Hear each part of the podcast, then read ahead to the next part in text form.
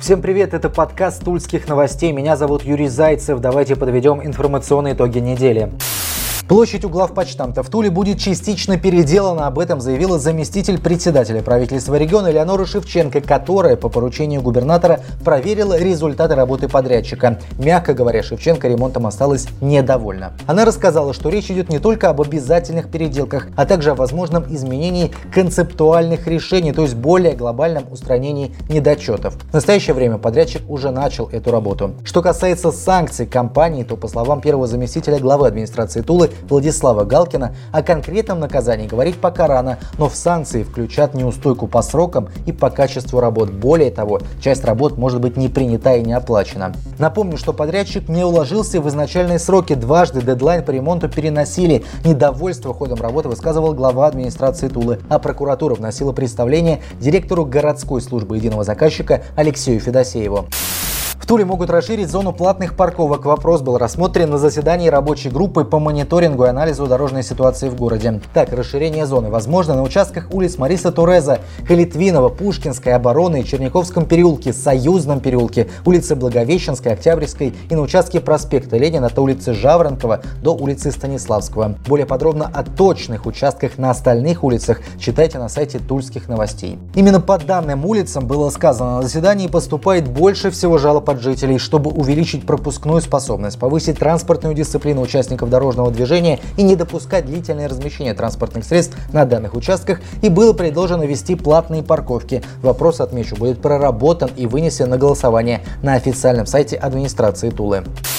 Туле на улице Союзной треснул дом. Жители обещают расселить к 2024 году. В доме номер 5В образовалась огромная трещина. Жильцы забили тревогу и обратились в СМИ и администрацию города. В настоящее время дом признан аварийным и подлежит сносу. Жителей включили в список на расселение, но, повторюсь, сроки для них довольно неутешительные. Крайний 31 декабря 2023 года. Пока на доме установили гипсовые маячки, чтобы понять, продолжает ли ползти строение. Жителям предложили варианты по времени временному расселению. Отмечу, что по жилищному кодексу в домах, которые признаны аварийными, капитальные работы не производятся, а только осуществляется текущий ремонт. Но в данном случае жителям поможет только переселение.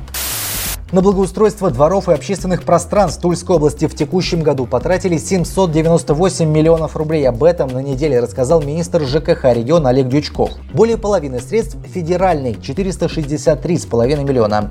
Помимо 320 дворовых территорий было благоустроено два пляжа, 11 скверов и 14 парков. Проект формирования современной городской среды будет действовать до 2024 года. На следующий год запланировано благоустройство не менее 200 дворовых и 16 общественных общественных пространств. На эти цели из федерального бюджета выделено 430 миллионов рублей, из бюджета региона дополнительно поступят 244. В ближайшее время будут заключены соглашения с Минстроем России и средства поступят в муниципалитеты. Работы по благоустройству начнутся с наступлением строительного сезона.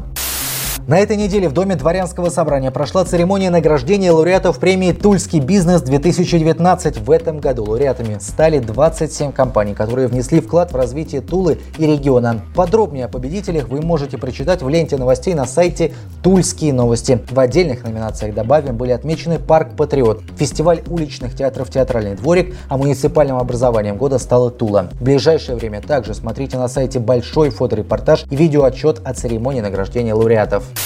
В Узловском районе следователи выясняют обстоятельства похищения человека. Преступники – двое подростков 17 лет. У них возник конфликт с молодым человеком, решить который они решили силой. Сначала парни избили, а затем кинули в багажник автомобиля и повезли в неизвестном направлении. Что собирались сделать со своей жертвой злоумышленники, неизвестно. Однако они допустили серьезный просчет. Не проверили карманы похищенного, а у того, естественно, был с собой мобильный телефон. Из багажника он позвонил родственникам, которые своими силами задержали задержали преступников и затем передали их в руки правоохранительных органов. Уголовное дело возбуждено по факту похищения человека группой лиц по предварительному сговору. А следователи города Щекино выясняют обстоятельства нападения заключенного на сотрудницу колонии. Произошло все в исправительном учреждении строгого режима в помещении, расположенном при штрафном изоляторе. Во время осмотра заключенный через отсекающую решетку схватил медработника за волосы. На просьбы отпустить женщину он не реагировал. Прекратил противоправные действия осужденный только после вмешательства других сотрудников. Данный заключенный, отметим, характеризовался с отрицательной стороны. За нарушение он был отправлен в штрафной изолятор, где позже и произошло ЧП. Медицинский работник, добавим, по предварительной информации, не пострадал. В настоящее время в следственном отделе города Щекино проводится проверка по факту нападения на сотрудника управления ФСИН. Решается вопрос о возбуждении уголовного дела.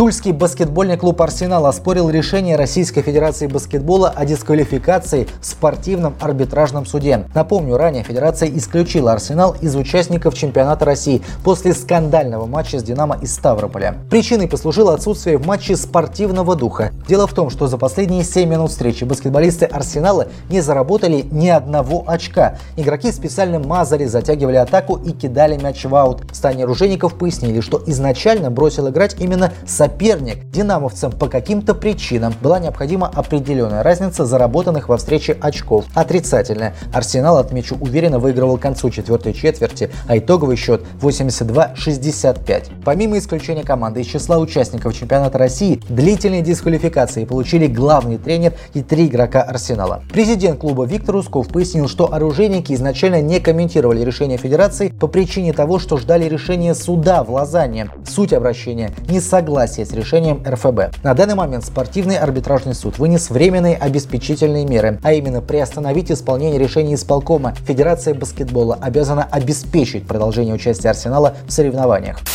С 20 декабря в Туле работу начали елочные базары в этом году. В областном центре открылись 35 торговых точек. Продажа хвойных будет осуществляться с 20 по 31 декабря. Территория елочных базаров имеет ограждение, освещение и красочное тематическое оформление. Для удобства покупателей на базаре предусмотрено наличие мерной линейки и упаковочного материала. Жителям города предложены сосна, ель, пихта, голубая ель и ель в горшках. Хвойные выращены специально к новогодним праздникам. Их привезли из Суворова Суворовского района Тульской области и Пермского края. Ну а у меня на сегодня все. Готовимся к Новому году. Не забывай, что впереди еще целая рабочая неделя, даже больше. Всем удачи, хороших выходных.